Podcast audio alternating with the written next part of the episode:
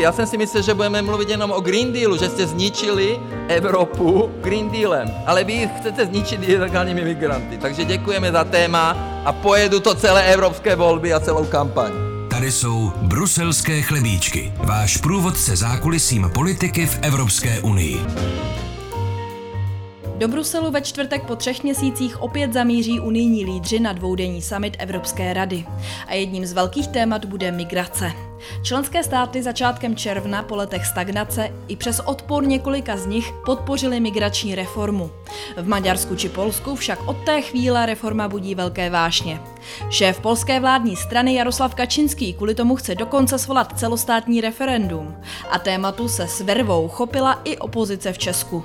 Čeká nás před evropskými volbami rok plný protiimigrační rétoriky a překrucování faktů? Uslyší na to Češi? A jak se vyvíjí debaty ve vládní koalici o výběru budoucího eurokomisaře či eurokomisařky? O tom budou tyto bruselské chlebíčky. Já jsem Zdeňka Trachtová a zdravím vás z budovy stálého zastoupení Česka při Evropské unii v Bruselu. A se mnou je tu i ministr pro evropské záležitosti Martin Dvořák z Nutí stan. Dobrý den. Dobré odpoledne, děkuji za pozvání. Slovní spojení povinná solidarita je nesmyslné, solidarita musí být z podstaty věci dobrovolná. Tak argumentuje opozice proti podobě migrační reformy, kterou začátkem června podpořili ministři vnitra. Pane ministře, nemají v tom zástupci opozice pravdu? No, zástupci opozice myslím, že poměrně úporně hledali, co by vlastně na té schválené reformě mohlo být špatně, protože to, co přivezl pan minister Rakušan, přesně odpovídá programovému prohlášení minulé vlády, tedy těch lidí, kteří dnes jsou v opozici a kritizují. Máte pravdu, že z hlediska semantiky nebo významového, významového chápání povinná solidarita vypadá divně. Na druhou stranu ale přeci celá Evropská unie je postavená mimo jiné právě na principu solidarity, na tom, že ti velcí pomáhají malým a, a silní pomáhají slabým. A my jsme si to jako nově přistoupivší země docela pěkně užili v rámci kohezních fondů, kdy prostě byly velké země solidární s námi, s tím, jak jsme na tom byli ekonomicky hůř než oni. A co se týče té migrace samotné, tak já to jenom zopakuju. Zadáním, ať už správným nebo nesprávným, bylo zrušit, nepřijmout povinné kvóty. Vyvolávalo to emoce, vyvolávalo to prapodivné reakce a to, co se v tuhle chvíli dohodlo, a se bude teprve, to si taky musíme říct, projednáváno s Evropským, Evropským parlamentem, tak tam žádné povinné kvóty nejsou, ale považuji za správné, aby se státy navzájem ujistili o tom, že když jeden nebo několik z nich bude v nouzi, bude pod nějakým enormním tlakem, že ty ostatní mu pomůžou. Ono hnutí ano právě argumentuje tím, že to jsou převlečené kvóty, že sice nebudeme povinně přijímat žádné migranty, ale přesto se na nás určité kvóty budou stahovat a na základě těchto kvót my budeme vlastně v budoucnu vyplácet peníze za ty migranty, které odmítneme přijmout. Je to přesně v intencích toho, co chtěla vláda pana Babiše, to znamená, nechceme žádné muslimské uprchlíky na našem území, protože nejsou kompatibilní s naší kulturou a tak dále a tak dále. Strašili nás miliony muslimů, kteří budou znásilňovat naše ženy a děti a podobné nesmysly. A jestliže tedy ani předchozí vláda neměla potřebu a úmysl spochybňovat ten samotný princip solidarity, že si máme navzájem pomáhat, protože jsme jeden velký evropský dům, eh, tak prostě se podařilo dosáhnout toho, že u nás nebudou žádní muslimští ani jiní neevropští migranti, pokud my sami s tím nebudeme souhlasit. A považuji za naprosto přirozené, že se budeme v tom případě, když je nechceme na našem území, že se budeme podílet na nákladech, které s jejich eh, pobytem prostě vznikají v Itálii, ve Španělsku, v jižních zemích, že se budeme podílet tou finanční částkou. A navíc to je samozřejmě taky důležité a je to, musím říct, nad plán nebo nad mandát, s kterým odjížděl minister Rakušan.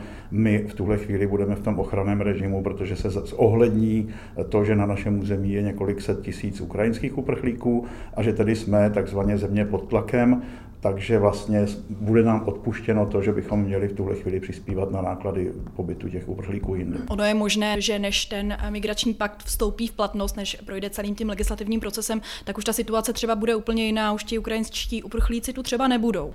Když tady nebudou ukrajinští uprchlíci, tak je to asi správně, A znova říkám, hlásíme se k té zodpovědnosti, k té solidaritě, nehledě k tomu, že z těch současných uprchlíků, kteří v Česku pobývají na základě toho dočasného mandátu, tak se mohou stát azylanti, kteří požádají o azyl a budou pod úplně jiným režimem, tedy by opět na jejich pobyt nám měli přispívat jiné státy.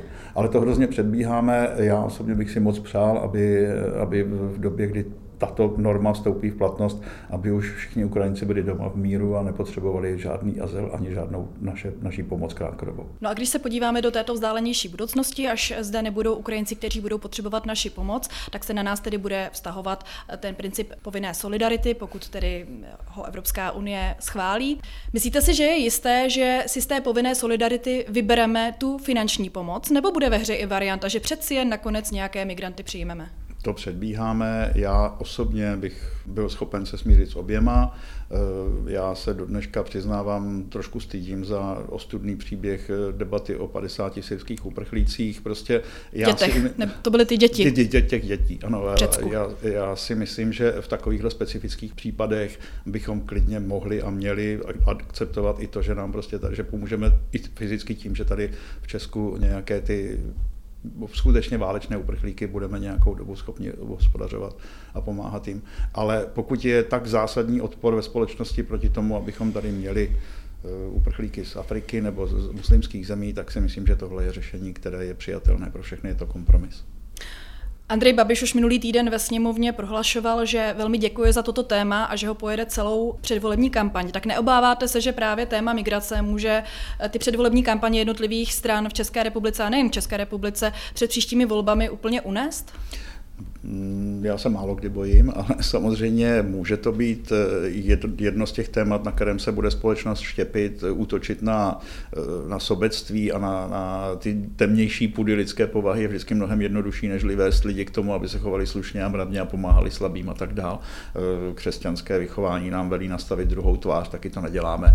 Zkrátka ano, může se stát, že část opozice se sníží k tomu, že prostě bude tenhle prvek solidarity, ať už je povinná nebo nepovinná, je to prostě součást naší evropské kultury a evropské identity, tak se budou snažit to použít proti vládě.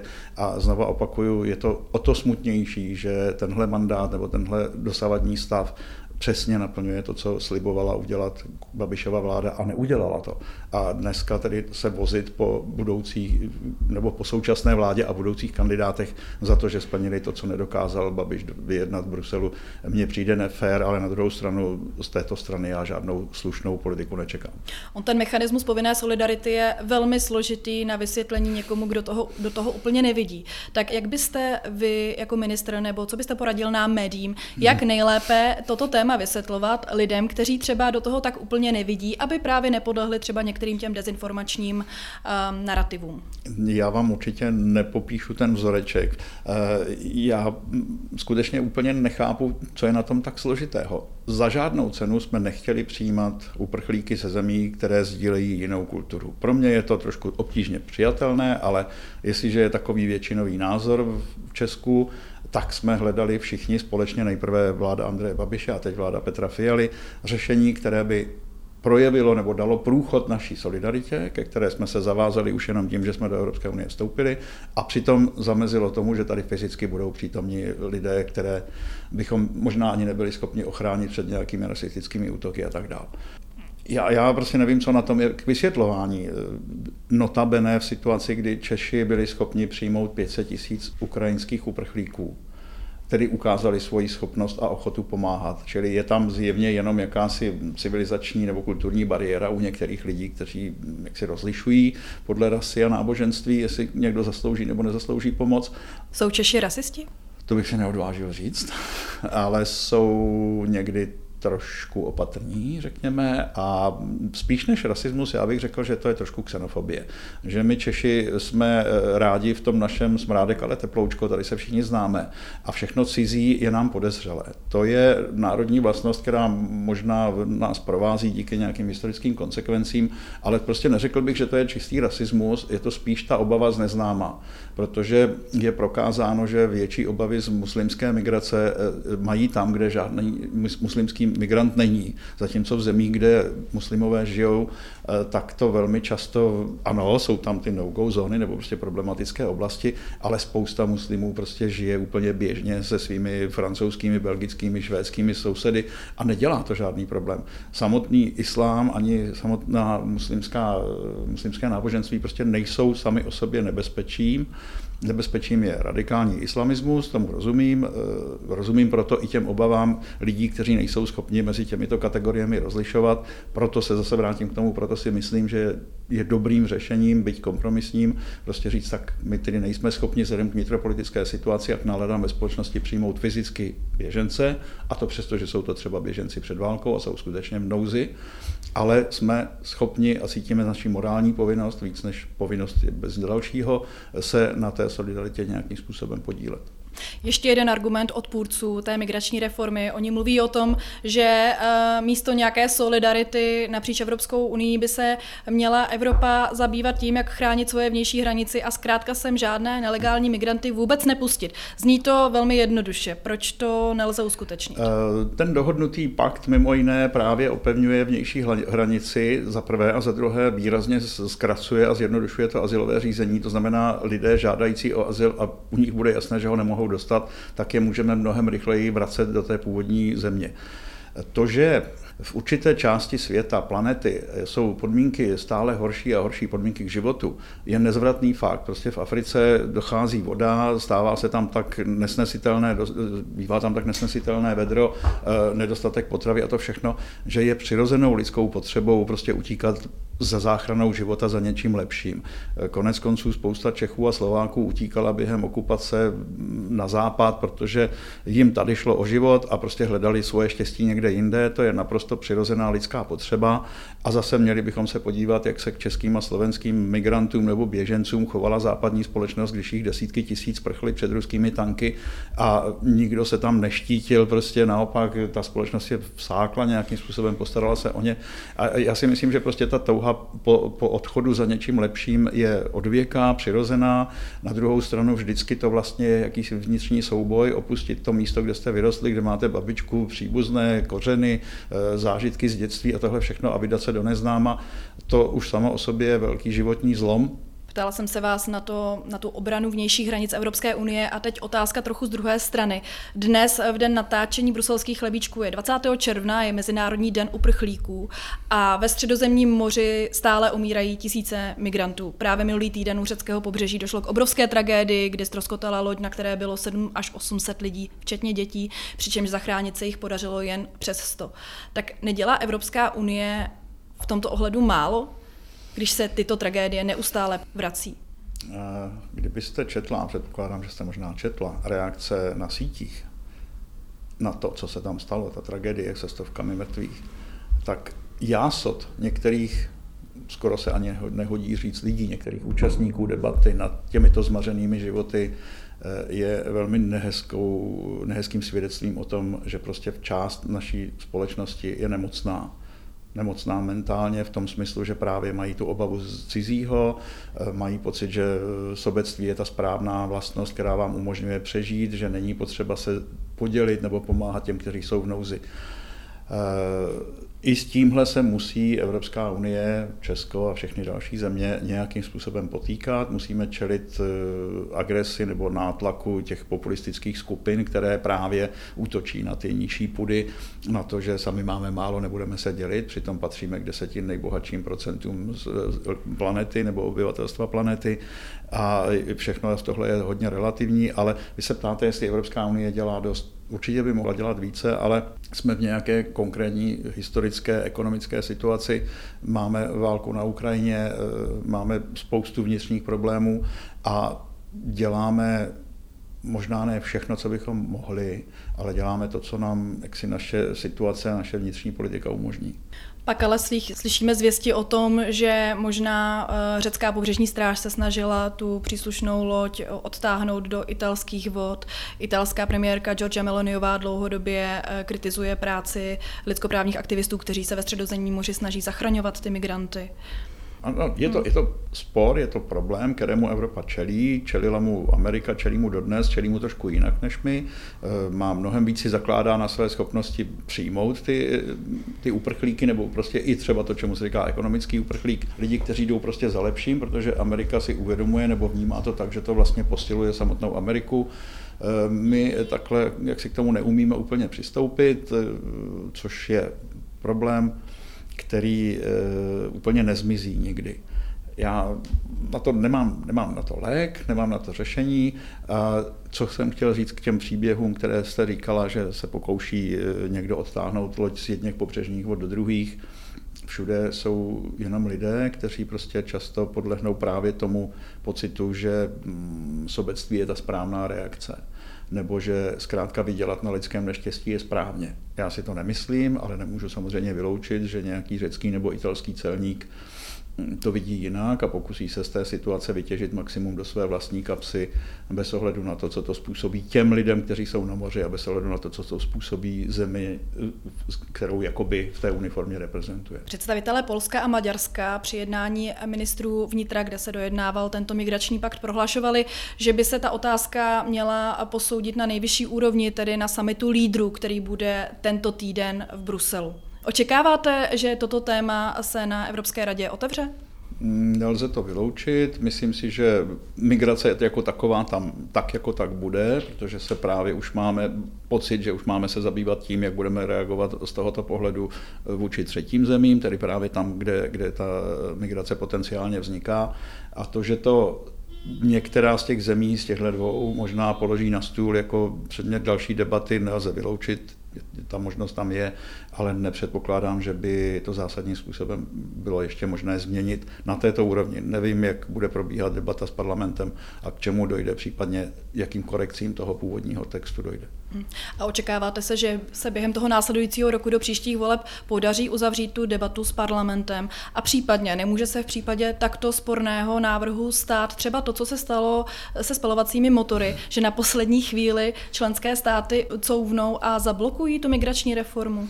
Víte, to je na té demokracii přeci to hezké to krásné, že vlastně nevíme, jak to dopadne, protože prostě máme svobodnou výměnu informací, budeme nějakým způsobem rozhodovat o většinovém převažujícím názoru, případně konsenzuálním názoru, podle toho, které platformě se to zrovna bude řešit, ale v Rusku nebo v Koreji vědí předem, jak taková debata dopadne, nikdo o tom nepochybuje a vlastně není potřeba ji vést.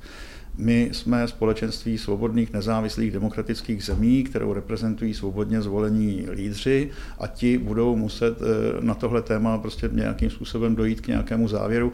Jestli se nakonec nepodaří najít dohodu mezi komisí, radou a parlamentem a celá tahle konstrukce spadne pod stůl, bude mi to líto, ale je to, je to jedna z možných vývojových variant, které nelze úplně předem vyloučit právě protože jsme demokratické země a, a prostě navzájem se posloucháme, respektujeme a reagujeme na to, co říká ta druhá strana. To se v totalitě nestane. Posloucháte Bruselské chlebíčky, průvodce kuchyní evropské politiky. Další téma. Před necelými dvěma měsíci jste na postu ministra pro evropské záležitosti vystřídal vašeho kolegu Mikuláše Beka, který odešel na ministerstvo školství. Určitě tuto otázku nedostáváte poprvé, ale zeptám se, vidíte po těch dvou měsících úřadu stále smysl toho svého postu, který tady vlastně předtím mnoho let eh, vůbec neexistoval a také jsme nějak fungovali v rámci Evropské unie? Uh, vidím smysl možná víc než před těma dvěma měsíci v tom, že uh, si opravdu víc a víc ověřuju to, co jsem říkal i na začátku. Ve spoustě situací, zkrátka, když jedna ministr, tak je partnerem vnímaným trošku jinak. I dneska ten pobyt tady eh, a ta jednotlivá jednání na komisi a v radě eh, dokazují, že zkrátka i docela vysocí hodnostáři si na mě našli čas, ale eh, chci tím říci, že tu běžnou byrokracii, které je strašně moc kolem Evropské unie, tak to může dělat jakýkoliv úředník, může se jmenovat náměstek ministra, může se jmenovat vrchní ředitel, může se jmenovat zmocněnec, ale prostě je to jiná liga s odpuštěním než ministr. Samozřejmě ten titul sám o sobě mě nedává žádnou vyšší kvalitu, že bych tomu urozuměl lépe, ale dává mi výrazně výhodnější pozici pro jednání, jak tady v Bruselu, případně ve Štrasburku a jinde, tak i doma. Protože samozřejmě i uvnitř pěti koalice nutně nemusíme mít všichni na všechno, co přichází z Evropské unie nebo co členské státy dávají na stůl, nemusíme na to mít společný názor. A zase, když o tom bude diskutovat nějaký vládní zmocněnec, ministry, a viděl jsem to na vlastní oči, tak ti ministři prostě použijí váhu toho, té autority, že oni jsou členové vlády a tam sedí v úvozovkách jenom úředník. Myslíte tedy, že členské státy, které nemají tuto pozici ministra pro evropské záležitosti, tak mají um, horší výchozí postavení při různých vyjednáváních? Mám tu informaci, že opravdu i tam, na, na tom GACu, Radě pro všeobecné obecné záležitosti, takže zkrátka mají trošku výsadnější postavení, pokud na té jmenovce mají minister, než když jsou tam právě ty úředníci.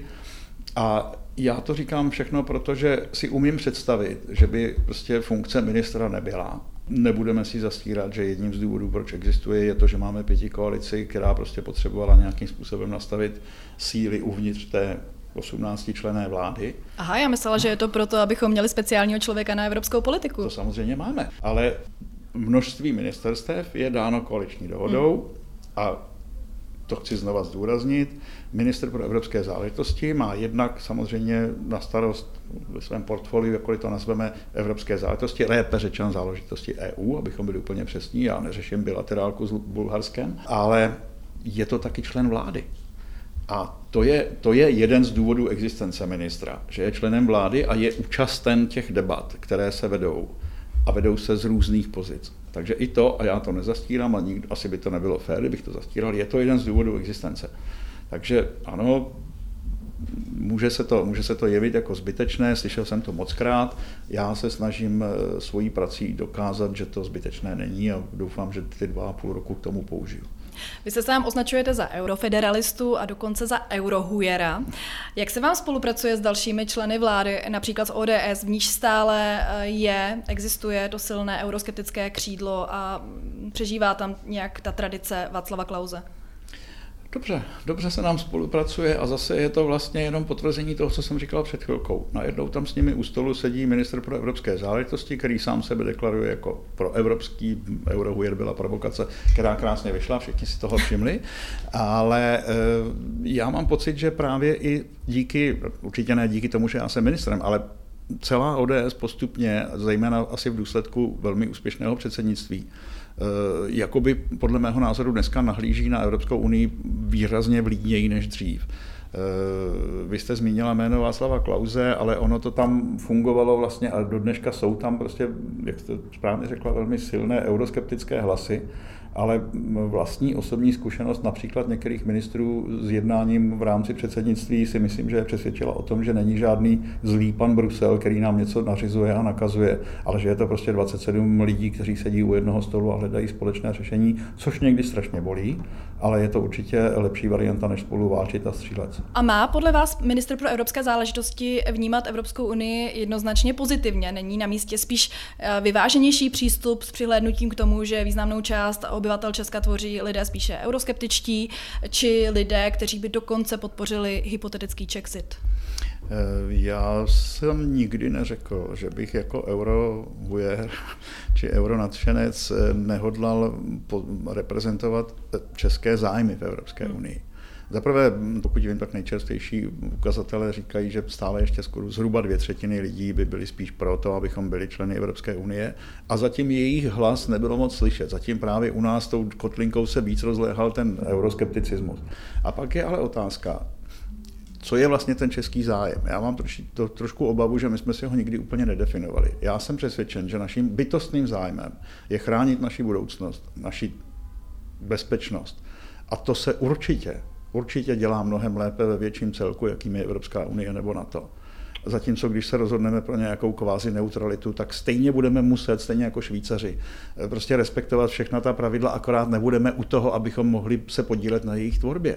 Takže já jsem přesvědčen, že být pro Evropu a pro naše členství v Evropské unii není vůbec v rozporu s českými zájmy, ale přesně naopak. Což vůbec neznamená, že bych neměl a neuměl a nechtěl eh, v jednotlivých konkrétních kauzách akcentovat to, co je pro nás, pro českou realitu specifické, což třeba ekonomika, která je tak výrazně vázaná na výrobu automobilů, tak nutně máme jiný přístup k omezování výroby nebo používání spalovacích motorů, než ekonomika, která je výrazně zemědělská nebo je zaměřená víc na bankovnictví. Teď střílím příklady od boku, nemám na mysli žádnou zemi, ale prostě ty čistě ekonomické zájmy se jistě nemohou úplně shodovat. A jistě, že existuje cosi, co je víc v zájmu Čechů, Česka, české ekonomiky, českého průmyslu. A zase je naším úkolem, naším právem a naší povinností tento pohled v tom, té 27. vznášet, obhajovat a prosazovat. Ale taky jsme povinni najít tu, tu dohodu. Čas se nám krátí, tak poslední otázka. Podle koaličních dohod má post českého eurokomisaře po příštích volbách obsadit vaše strana, Hnutí stan. Mluví se o několika jménech, Síkela, Farský, Nerudová. Platí stále, že tedy Hnutí stan obsadí post eurokomisaře a jak se ty debaty vyvíjejí?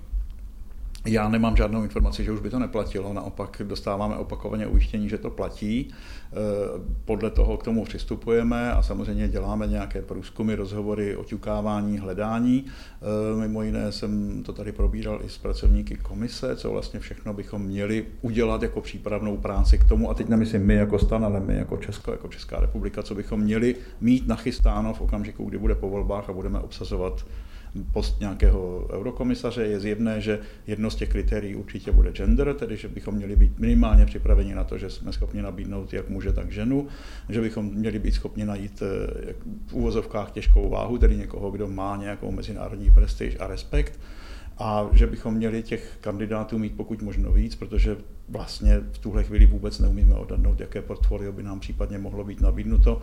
A ne každý z těch relativně dobrých, silných kandidátů může přijmout každé portfolio, čili zdaleka nejsme u toho, že bychom měli nějaká konkrétní jména. Hostem bruselských chlebíčků byl ministr pro evropské záležitosti Martin Dvořák z Hnutí stan. Moc děkuji, že jste si na nás udělal čas. Těšilo mě, děkuji za pozvání. A co hýbe Bruselem a evropskou politikou v těchto dnech? Členské státy se dohodly na 11. balíčku protiruských sankcí. Trvalo jim to skoro 7 týdnů, neboť každé další kolo vyjednávání je podle diplomatů těžší a těžší. Cílem nejnovějšího balíku je hlavně zabránit obcházení již přijatých postihů. Unie proto bude moct v krajní nouzi třeba zastavit export citlivého zboží do třetích zemí, pokud ho tyto země budou dodávat Rusku. Mluvíme tu hlavně o Číně nebo Kazachstánu, byť konkrétního podezřelého sankce nezmiňují. Jak zaznělo v úvodu, hlavy států 27 se ve čtvrtek a v pátek sejdou na samitu v Bruselu. Kromě migrace je čeká velká debata o revizi sedmiletého unijního rozpočtu, kterou minulý týden navrhla Evropská komise. Ta žádá, aby členské státy do rozpočtu na příští čtyři roky přidali 66 miliard eur. Zhruba 50 miliard by mělo jít nově na pomoc Ukrajině. Změnu rozpočtu ale budou muset všechny státy schválit jednomyslně. A unijní lídry čeká ještě jedno ožehavé téma. Evropská komise přišla se strategií hospodářské bezpečnosti. Mimo jiné se chystá navrhnout legislativu, na základě které by mohla Unie zakázat vývoz citlivých a zneužitelných technologií do rizikových států. Evropské společnosti by také tyto technologie nemohly v těchto státech vyrábět. A opět se tu bavíme především o Číně. Přijetí této legislativy by znamenalo přenesení některých kompetencí států na unijní úroveň, což jistě řada unijních lídrů nebude vítat vítat s nadšením. Nejvyšší státní tajemník, superúředník Jindřich Frič strávil minulý týden v Bruselu. S řadou osobností, včetně eurokomisaře Johannese Hána, jednal o tom, jak do unijních institucí dostat víc Čechů a jak ty, co už tam jsou, popostrčit na vyšší místa. V rozhovoru pro Český rozhlas Frič nechtěl být konkrétní, nicméně podle informací bruselských chlebíčků má Česko aktuálně minimálně dvě želízka v ohni, která aspirují na jedny z nejvyšších pozic v Evropské komisi. To je z těchto bruselských chlebíčků vše. Najděte si nás i příští týden ve vaší oblíbené podcastové aplikaci nebo v mobilní aplikaci Můj rozhlas. Poslouchat nás také můžete každé pondělí po 11. na Plusu. Pokud chcete pravidelně čerstvý vhled do bruselské kuchyně, tak nás odebírejte. A můžete nám taky napsat na bruselské.chlebíčky rozhlas.cz. Od mikrofonu se loučí Zdeňka Trachtová a těším se zase někdy příště.